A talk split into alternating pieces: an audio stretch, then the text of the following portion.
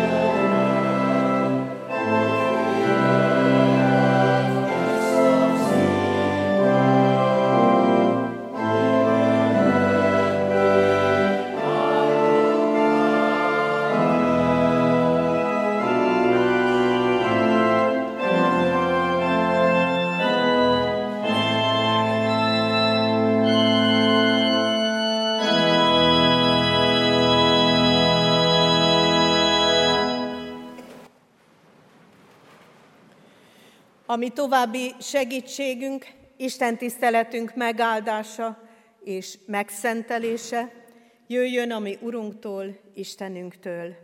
Amen.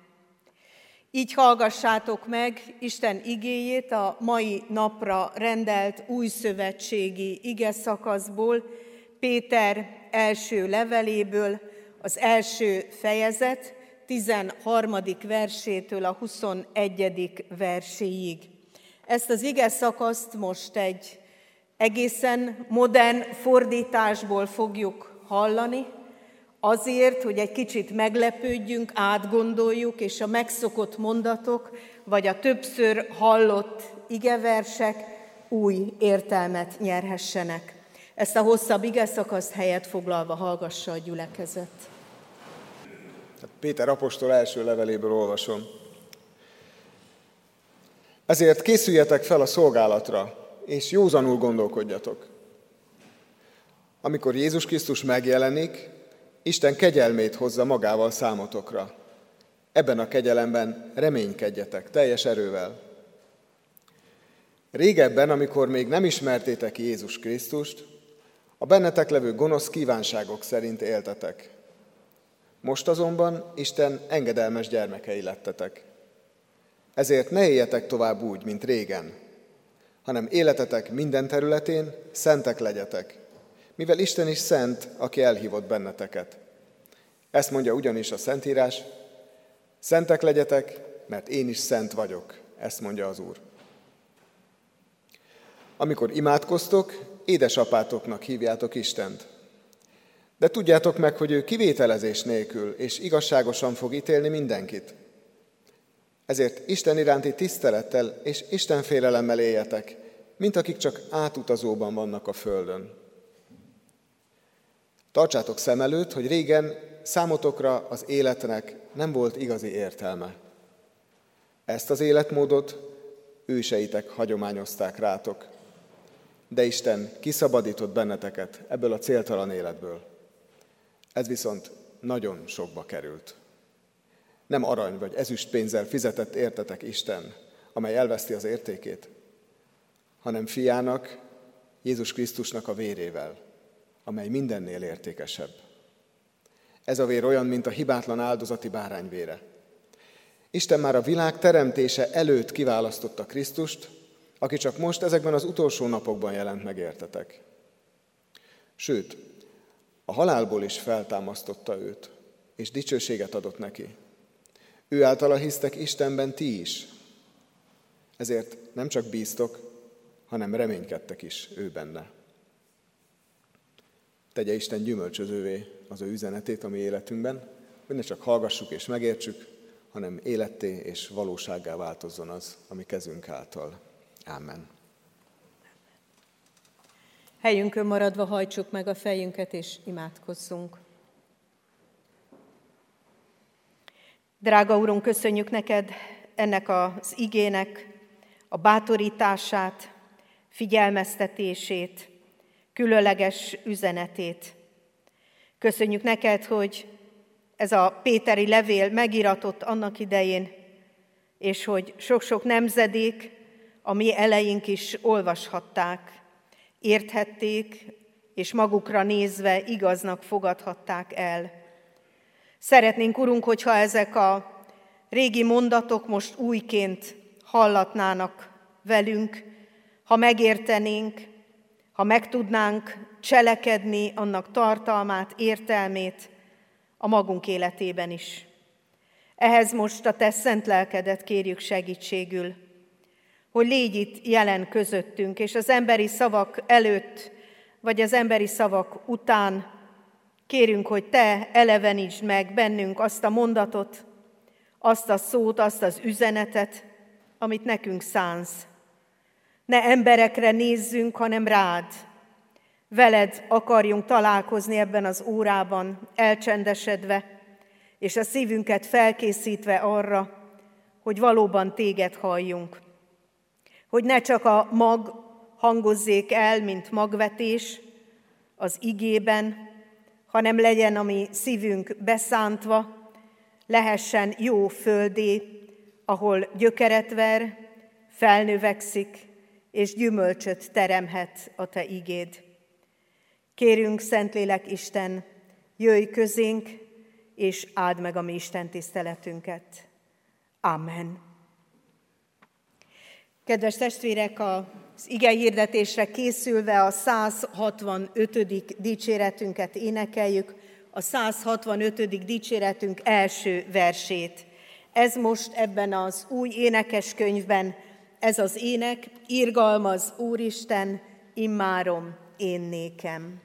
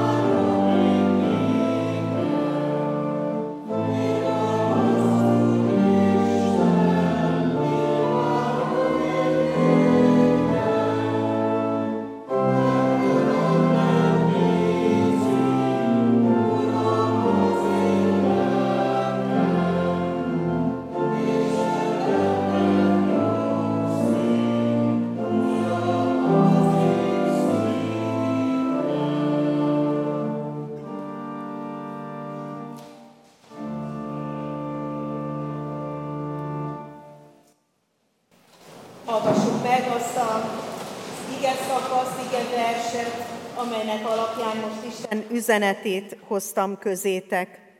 Ez az előbb hallott igében, Péter apostol első levelében, az első fejezet 13. versében olvasható eképpen.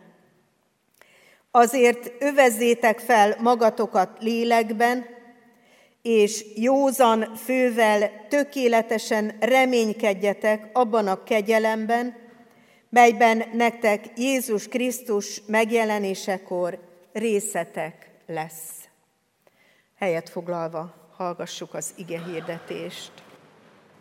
Kedves testvérek, a Bibliaolvasó kalauz rendje megadja nekünk azokat a lehetőségeket, hogy olyan leveleket is olvassunk, amelyek ritkábban kerülnek sorra.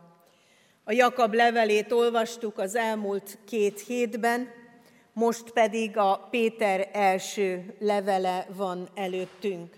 Azért is fontos, hogy ezeket az üzeneteket is jól ismerjük, ne csak az evangéliumokat és Pál üzeneteit, hogy érezzük azt, hogy több helyen több ember, több fajta módon megélt hitében, mik az azonosságok, mi az, ami mindenkié, és éppen ezért a miénk is. Hiszen mindannyian tapasztaljuk a sokféleséget, tapasztaljuk azt, hogy az egyik ember nem úgy gondolkodik, mint a másik. És mégis kereshetjük, és meg is találhatjuk azt az egységet, ami minnyájunké. És ezek lesznek azok a közös alapok, amelyekre aztán épülhet a mi hitünk, vagy épülhet az egész életünk. És ezért nagyon fontos a Péteri első levél.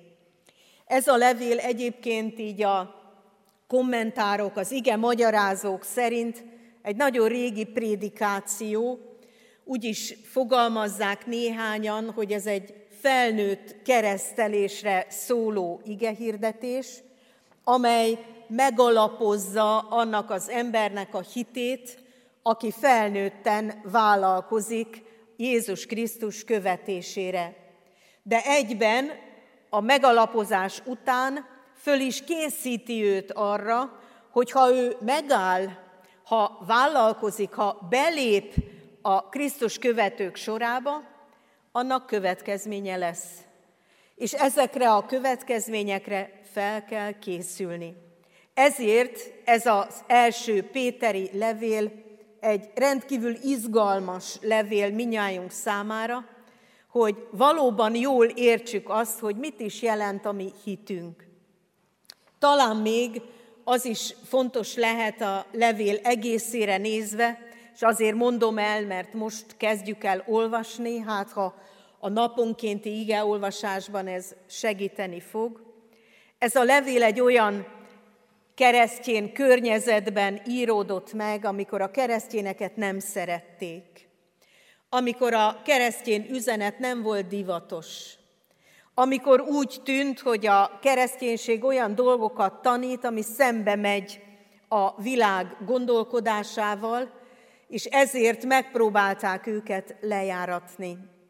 Mindent megtettek azért a külső erők, hogy az a keresztjén üzenet, ami tiszta, világos és egyértelmű, az valahogy összezavarodjon a fejekben, és már senki se érezze ezt igaznak, sőt, se követendőnek. Ezért nagyon lényeges volt, hogy Péter apostol megerősítette azokat az alapokat, amelyekben mindenképpen meg kell állnunk, ami nem kérdőjeles, ami nem lehet a világ éppen aktuális divatjának a része, hanem ami most itt nekünk fontos, akkor is, ha ez 2000 évvel ezelőtt íródott le. Hát mit is mond ez a levél, illetve ez a néhány vers, valamint az az első, vagyis a 13. vers, amelyet most felolvastam. Elsősorban a keresztény hit tartóságáról, a keresztény hit értékrendjéről szól. Nem tudom, ki gondolkozott el mostanában, vagy mikor volt legutoljára, hogy elgondolkozott azon, hogy mi mindent mondunk el mi az apostoli hitvallásban. És elgondolkodtunk-e azon, hogy ennek az apostoli hitvallásnak a mondatai mennyire része a hitünknek. Mondjuk, megvalljuk, de vajon igazán hisszük-e? Hisszük-e, hogy Jézus Krisztus az Isten fia? Hisszük-e, hogy ez a név már önmagában egy hitvallás? Hogy Jézusnak az eredeti neve csak Názáreti Jézus, vagy József fia Jézus volt, és az, hogy ő Krisztus, az már a hitvallás részeként került a neve mellé. Úgy van több helyen is a Bibliában, hogy Jézus a Krisztus. Azaz, ő a felhatalmazott, az Isten által megbízott király. Ő az, aki uralkodik, aki Isten országának az a hatalommal élő vezére, aki ebben a világban megkezdte az ő uralkodását. Megkezdte a mi szívünkben is. A mi szívünk is az ő uralmának, az ő országának a része, ha valljuk, hogy Jézus a Krisztus. Aztán mehetünk tovább, hiszen ezen az apostoli hitformán jó 400 évig viták folytak, hogy vajon mi is az, amit az írások alapján valóban hiszünk, valóban hihetünk. Ott van a szűztől való fogantatás kérdése. Vajon igaznak tartjuk ezt? Igaznak tartjuk ezt, hogy Máriában szűztől fogant Jézus Krisztus?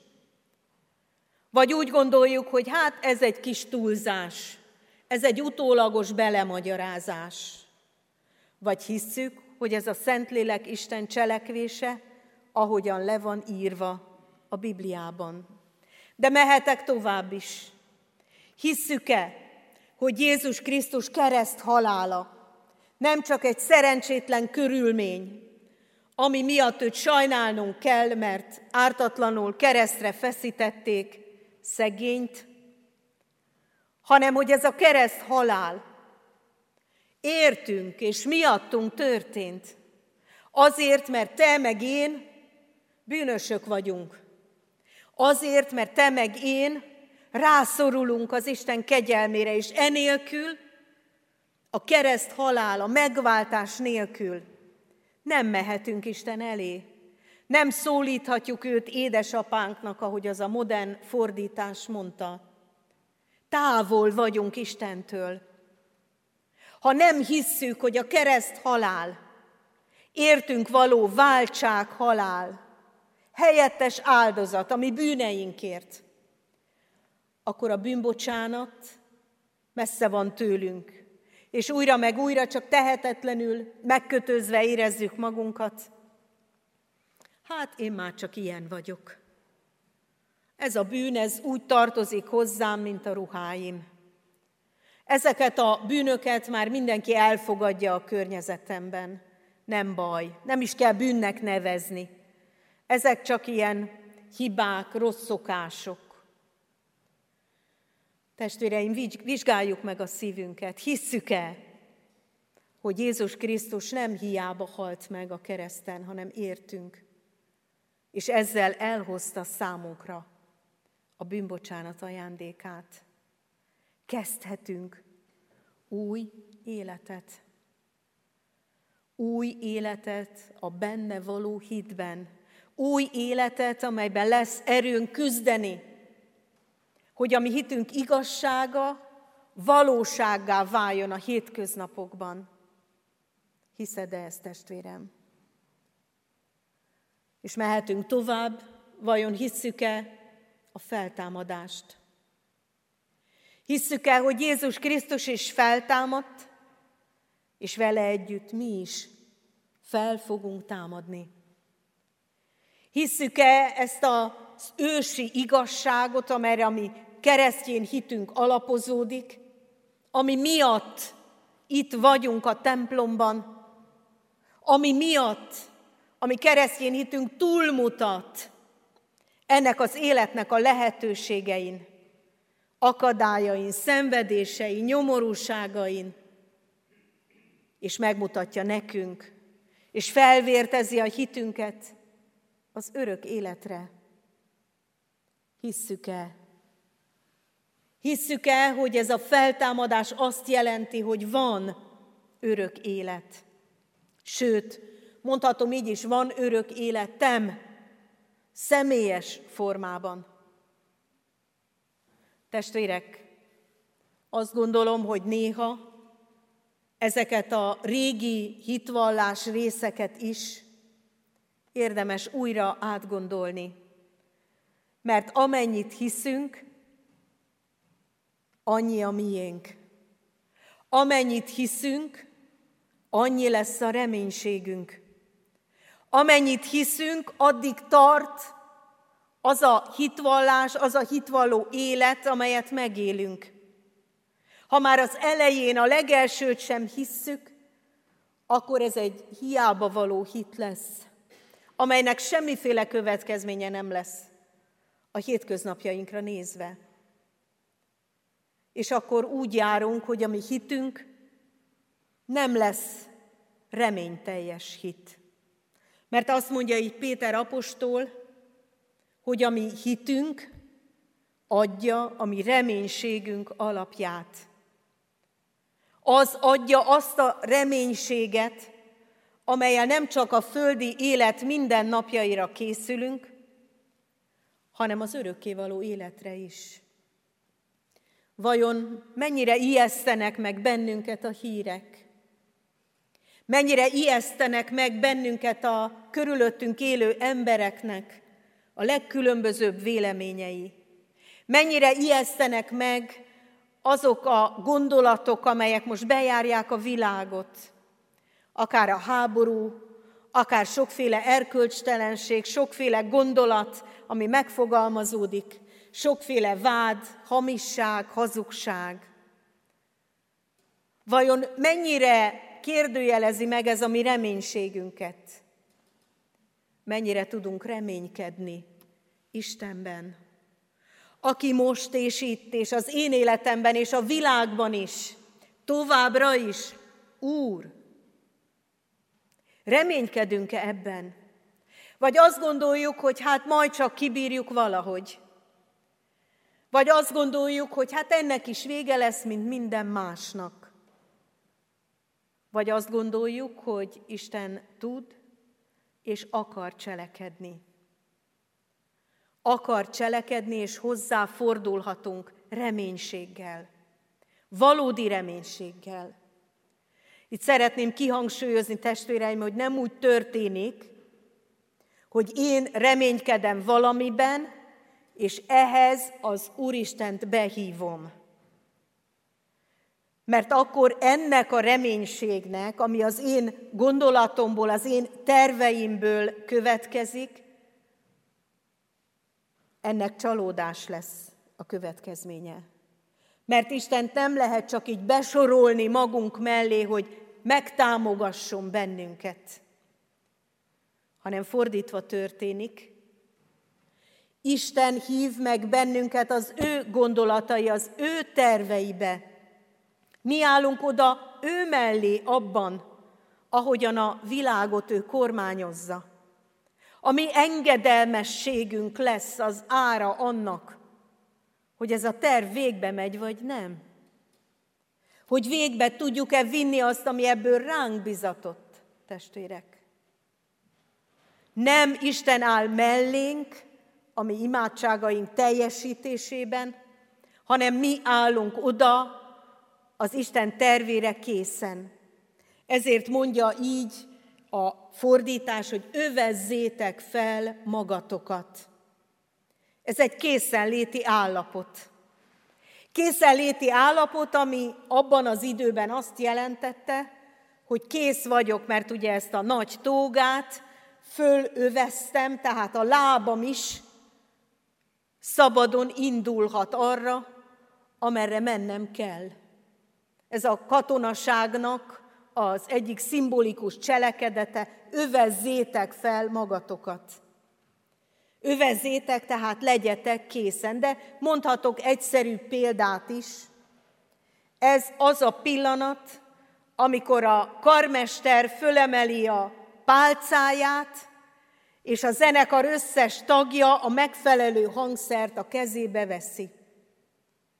Ez az a pillanat, ami előtt elindulna az a bizonyos vezénylés, az az összhang, az a csodálatos muzsika, amely egy zenekarnak a kiváltsága. Vagy mondhatom azt a példát is, hogy ez az a pillanat, amikor a futók vagy az úszók a rajtvonalra állnak. Abba a pózba, ami a legmegfelelőbb, a legegyszerűbb az indulásra, hogy amikor a startpisztoly elhangzik, akkor azonnal, abban a pillanatban tudjanak indulni. Talán a példákból jól következik, hogy ez egy készenléti állapot. Készenléti állapot annak a megcselekvésére, amit Isten mond. Mikor volt utoljára ilyen az életünkben, hogy Isten mondott valamit, mi készen voltunk, és elindultunk, hogy megtegyük. Mikor volt utoljára olyan üzenet, olyan ige szakasz, akár egy reggel olvasott igében, akár egy rádióban vagy podcasten hallgatott igehirdetésben, vagy akár egy vasárnapi igehirdetésben, ahonnan úgy mentünk haza, hogy igen, ezt meg akarom tenni, ezt én most elkezdem.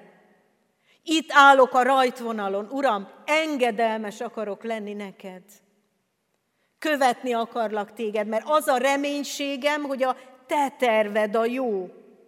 A te terved az, amiben én beállhatok teljes szívvel, teljes lélekkel, hogy teljesítsem a te akaratodat. Testvérek, ezt várja tőlünk Jézus Krisztus. Ezért vagyunk mi, az ő tanítványai. Mert ebben a világban ki más fogja képviselni, ha nem mi. Ki más fogja elmondani, ha nem mi, akik olvassuk, értjük, akik ismerjük az ő igéjét, üzenetét, őt magát. Ki fog reménység légkörét támasztani maga körül, a munkahelyeken, a családban. Ha mi nem vagyunk reményteljesek, mi, akiknek az élő Isten az Istenük,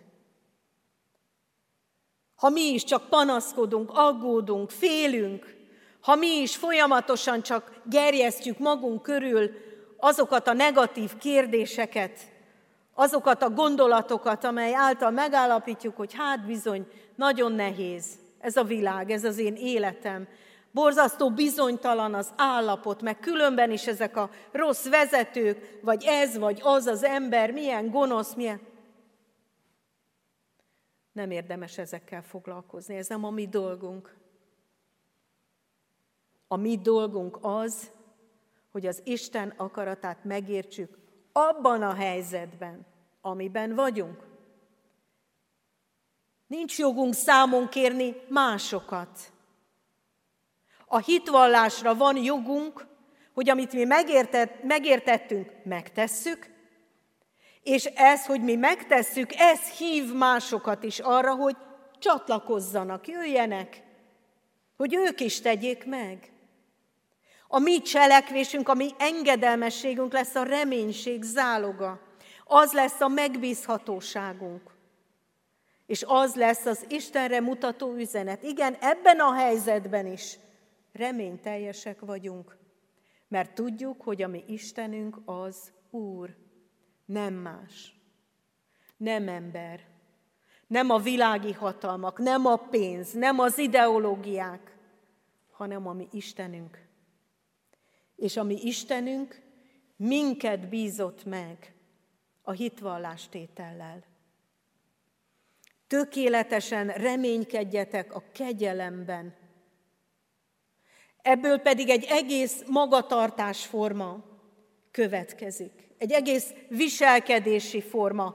Ez kihat az életünk mindennapjaira. Kihat azokra a különböző vélekedésekre, beszélgetésekre, találkozásokra, cselekvésekre, amelyekben részt veszünk. Hogy tökéletesen reménykedve, mutassuk meg mindenkinek, ami Istenünket, a benne való hitünket. Mondok még egy példát, testvérek, ez a hit, ez a reményteljes hit olyan, mint az izmaink. Ha az izmokat nem gyakorlatoztatjuk, akkor elgyengülnek. Elgyengülnek ezek az izmok, és képtelenek leszünk a járásra, képtelenek leszünk a cselekvésre. Ha gyakorlatoztatjuk, ha folyamatosan, rendszeresen edzünk, jó értelemben mondom, ha folyamatosan, rendszeresen megmozgatjuk a lelki izmainkat, akkor erősek leszünk. Akkor erősek leszünk annak nem csak az elhívésére, vagy az abban való reménységre, hanem az azért való cselekvésre is. Mert erősek lesznek az izmaink, a lelki izmaink, amelyek mozdulásra készek. Mennyit gyakorolnak azok a futók, vagy mennyit gyakorolnak azok az úszók, mire olyan izmaik lesznek, hogy elképesztő másodperceket tudnak befutni vagy beúszni. Gyakorolni a lelki izmainkkal, hogy erőteljes legyen a mi hitünk, erőteljes legyen a mi reménységünk. Az egész életvitelünk. Hogyan tudjuk a lelki izmokat gyakorolni? Részben már tesszük is, hiszen mindenki itt van most a templomban. Ez is egy lelki gyakorlat. Egy gyakorlatozás. Itt most. Vállalom, eljövök a templomba, itt vagyok. Uram, szólj! Uram, mozdíts! Te légy az, aki most ezt a gyakorlatot számomra előkészítetted. Akármilyen is lesz az a gyakorlat. Ha nehezen fog menni először, akkor is. Itt vagyok a te templomodban, veled akarok találkozni, beszélgetni. Nem a lelkész számít, nem a többiek számítanak, hanem az, amit te mondani akarsz, mert én veled akarok találkozni, megbeszélni azt, amit meg kell beszélni, vagy felébreszteni a szívemben azt, ami már régóta alvó állapotban van, és elgyengült bennem. Bizonytalanná lettem. De következik ez, hogy ez után, az Isten tisztelet után is ez a gyakorlatozás folytatódik, mert ha csak hetente egyszer fogunk valamit gyakorolni, nem mondom, hogy hatástalan lesz, az is már egy nagyon jó dolog. Csak attól még nem leszünk elég erősek. A gyakorlatozásnak minden nap történnie kell ahhoz, hogy azok az izmok emlékezzenek arra, és azok az izmok megerősödjenek. Naponkénti gyakorlatokra van szükség. Ezt itt Péter apostol így mondja, hogy szentek legyetek, mert én szent vagyok. Ilyen nagyon szépen mondja, de én nem akarom ezt a nagyon erős szót használni, mert valaki megijed, és azt gondolja, hogy hát én sose leszek szent.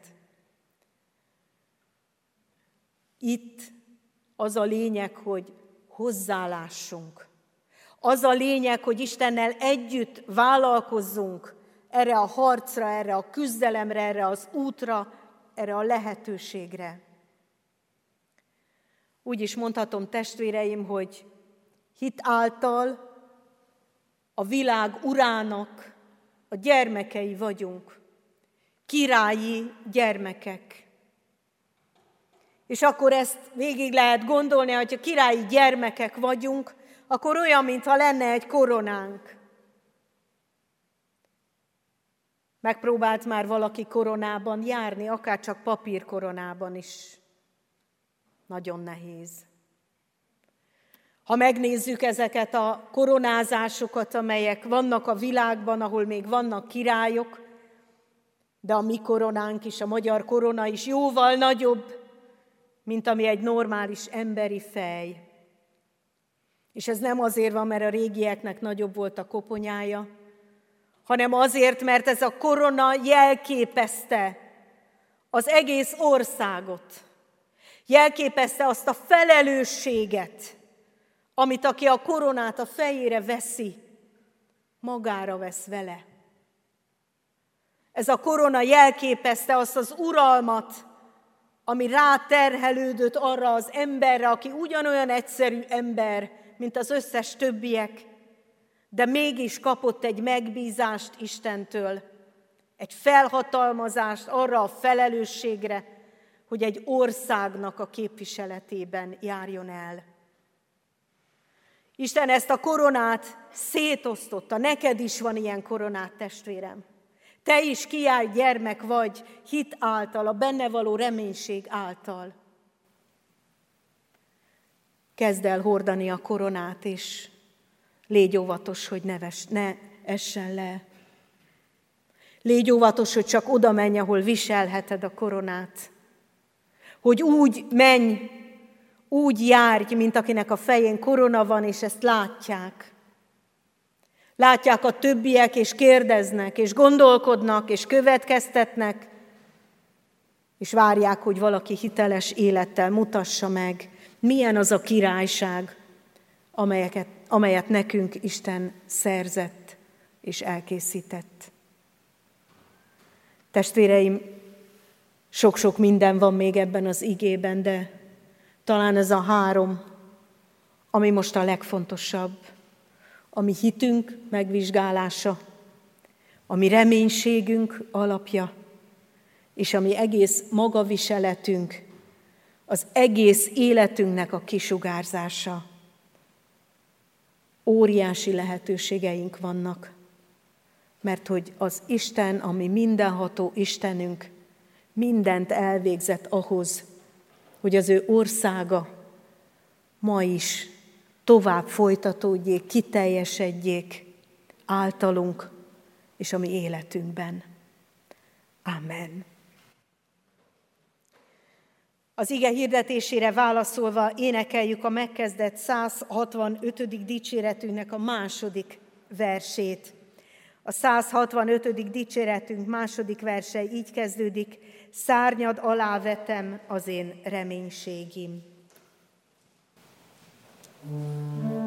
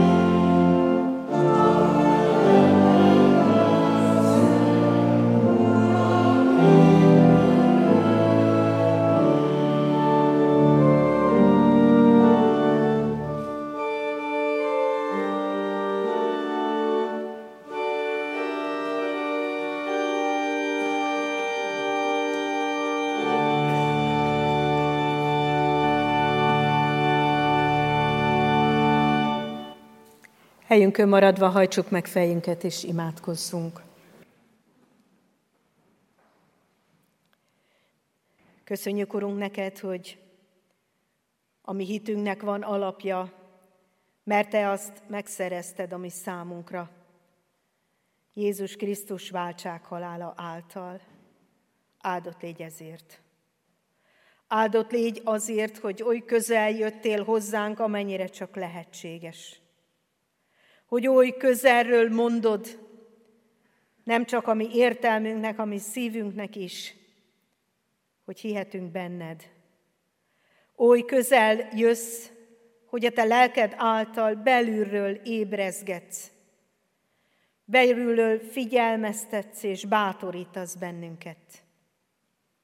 Köszönjük szépen, hogy te nem csak a hitet ajándékoztad nekünk úgy, ami egyfajta illúzió vagy idealizmus lenne, hanem ebben a hitben reménység van, benned való reménység. Nem bizonyos dolgok megtörténtében, hanem abban, hogy te jelen vagy, és te uralod azt a helyzetet, és te abban a helyzetben akarsz, és tudsz is cselekedni. Kérünk, hogy valóban benned reménykedjünk. És ha mi különböző reménységeinkben csalódunk is, az csak még inkább te hozzád vigyen közelebb.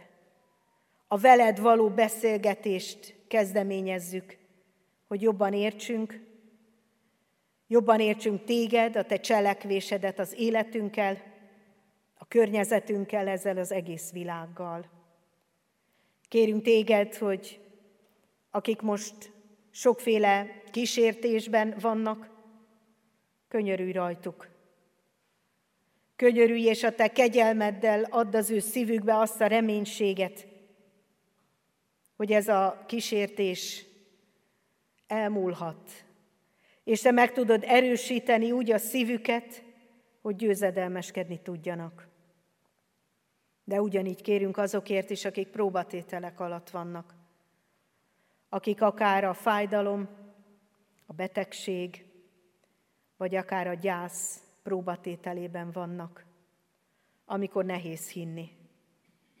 Amikor nehéz elhinni, hogy annak ellenére, hogy a mi testünk nyomorúságban van, mégis a mi lelkünk bizakodhat benned. Kérünk, te erősítsd meg a betegeinket.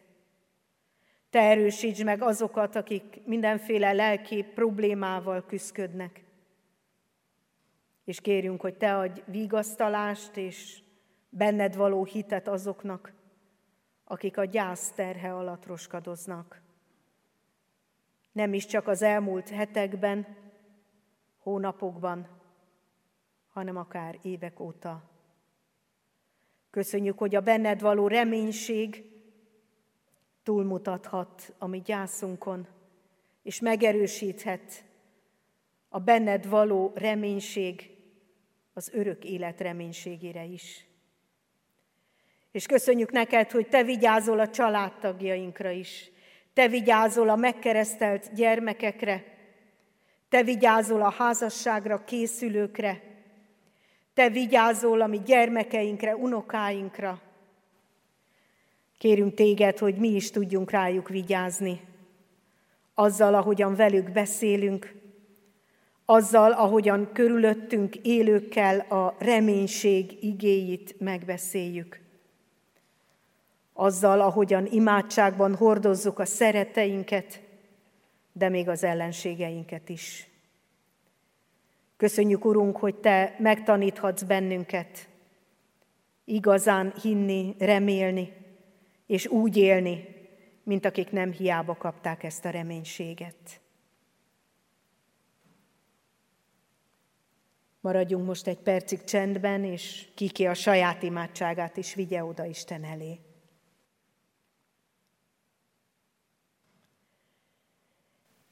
Köszönjük, Urunk, hogy meghallgattál minket. Amen. Fennállva mondjuk el az Úr Jézustól tanult imádságunkat. Mi, Atyánk, aki a mennyekben vagy, szenteltessék meg a Te neved. Jöjjön el a Te országod, legyen meg a te akaratod, amint a mennyben, úgy a földön is. Minden napi kenyerünket add meg nékünk ma, és bocsásd meg védkeinket, miképpen mi is megbocsátunk az ellenünk védkezőknek. És ne vigy minket kísértésbe, de szabadíts meg a gonosztól, mert tiéd az ország, a hatalom és a dicsőség mind örökké. Amen. A minden kegyelem Istene pedig, aki az ő örök dicsőségére hívott el minket a Krisztus Jézusban, ő maga tegyen tökéletessé, erőssé, szilárdá és álhatatossá. Övé a dicsőség és a hatalom örökön örökké. Amen. Foglaljuk el helyünket, testvéreim, és a hirdetéseket hallgassuk meg.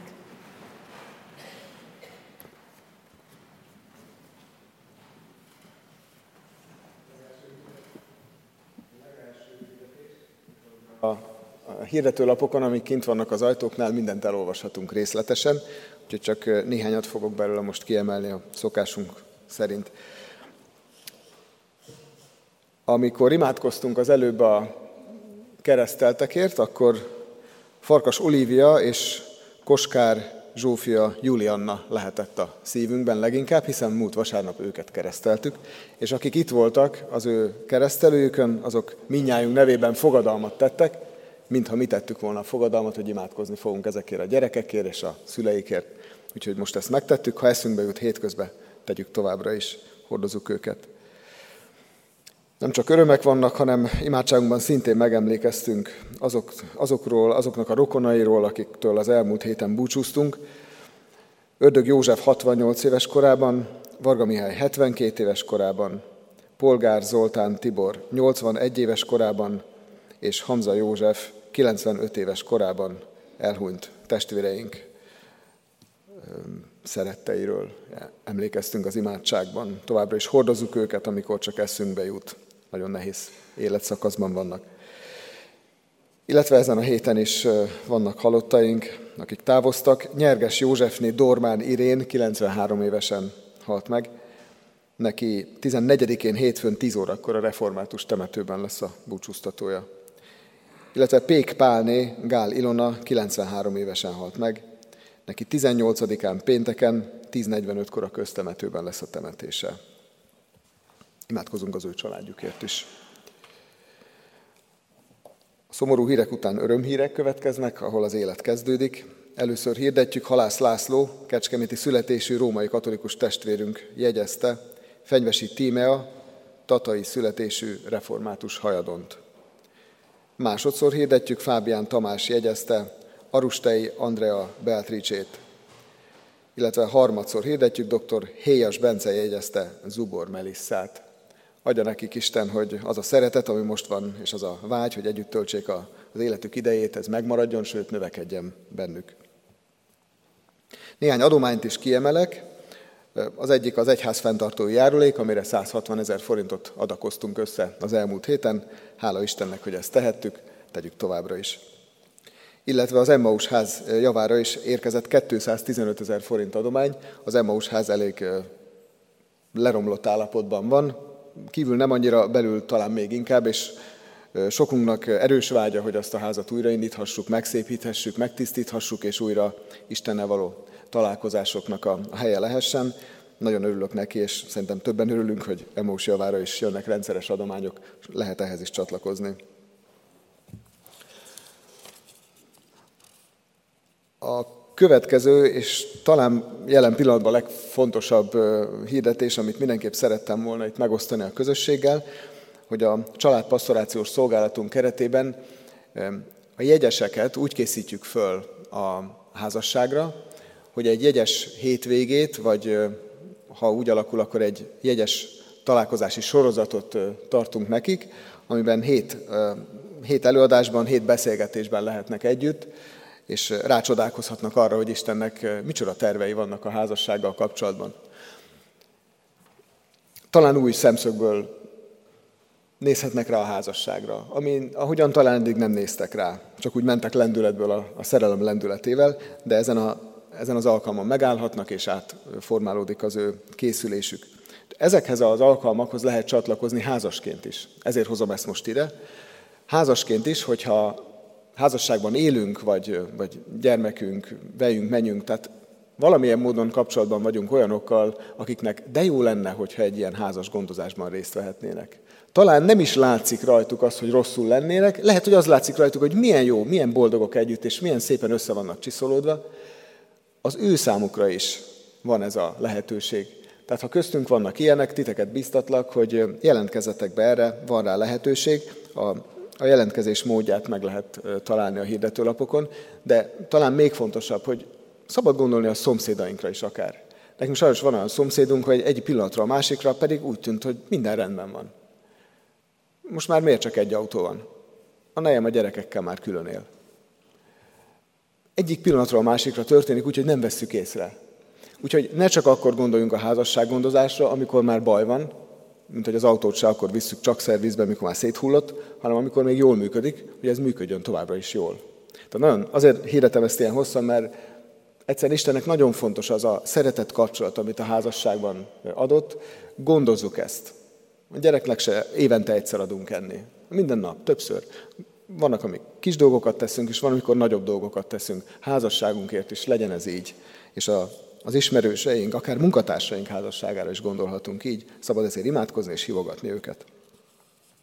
Ez egyébként szeptember 8-án fog kezdődni, a katonatelepi templom területén fogjuk tartani, minden héten pénteken, hét héten keresztül lesznek ezek a randi esték, amikor a házasok és jegyesek így behatóbban foglalkozhatnak a saját közösségükkel, így mondjam. Ennél rövidebb, hatótávú a következő és egyben utolsó hirdetés. A héten készülünk a jövő vasárnapi úrvacsorára, amikor Jézus Krisztussal itt közösségben lehetünk majd, ez a legnagyobb dolog, ami történhet velünk, egymással és ővel a közösségben, készüljünk erre, csütörtök, péntek, szombat este hatkor, itt a templomban a kenyérről szóló igehirdetés sorozat lesz az, amit meghallgathatunk. Kuti József és Lacai András lelkészeink mellett Ricuné Kis Georgina is igét fog hirdetni, ővé lesz a középső este. Ő újonnan csatlakozott a Kecskeméti eh, lelkészi közösséghez. Nagyon örülünk, hogy itt van, és gyertek és hívogassatok másokat, és hallgassuk meg ezt a három igehirdetést, így készüljünk. Csütörtök, péntek, szombat este hatkor az úrvacsora osztásra. Most pedig a záró énekünket hirdetem, a 165. ének, 4., 5., 6., 7. és 8. versét énekeljük.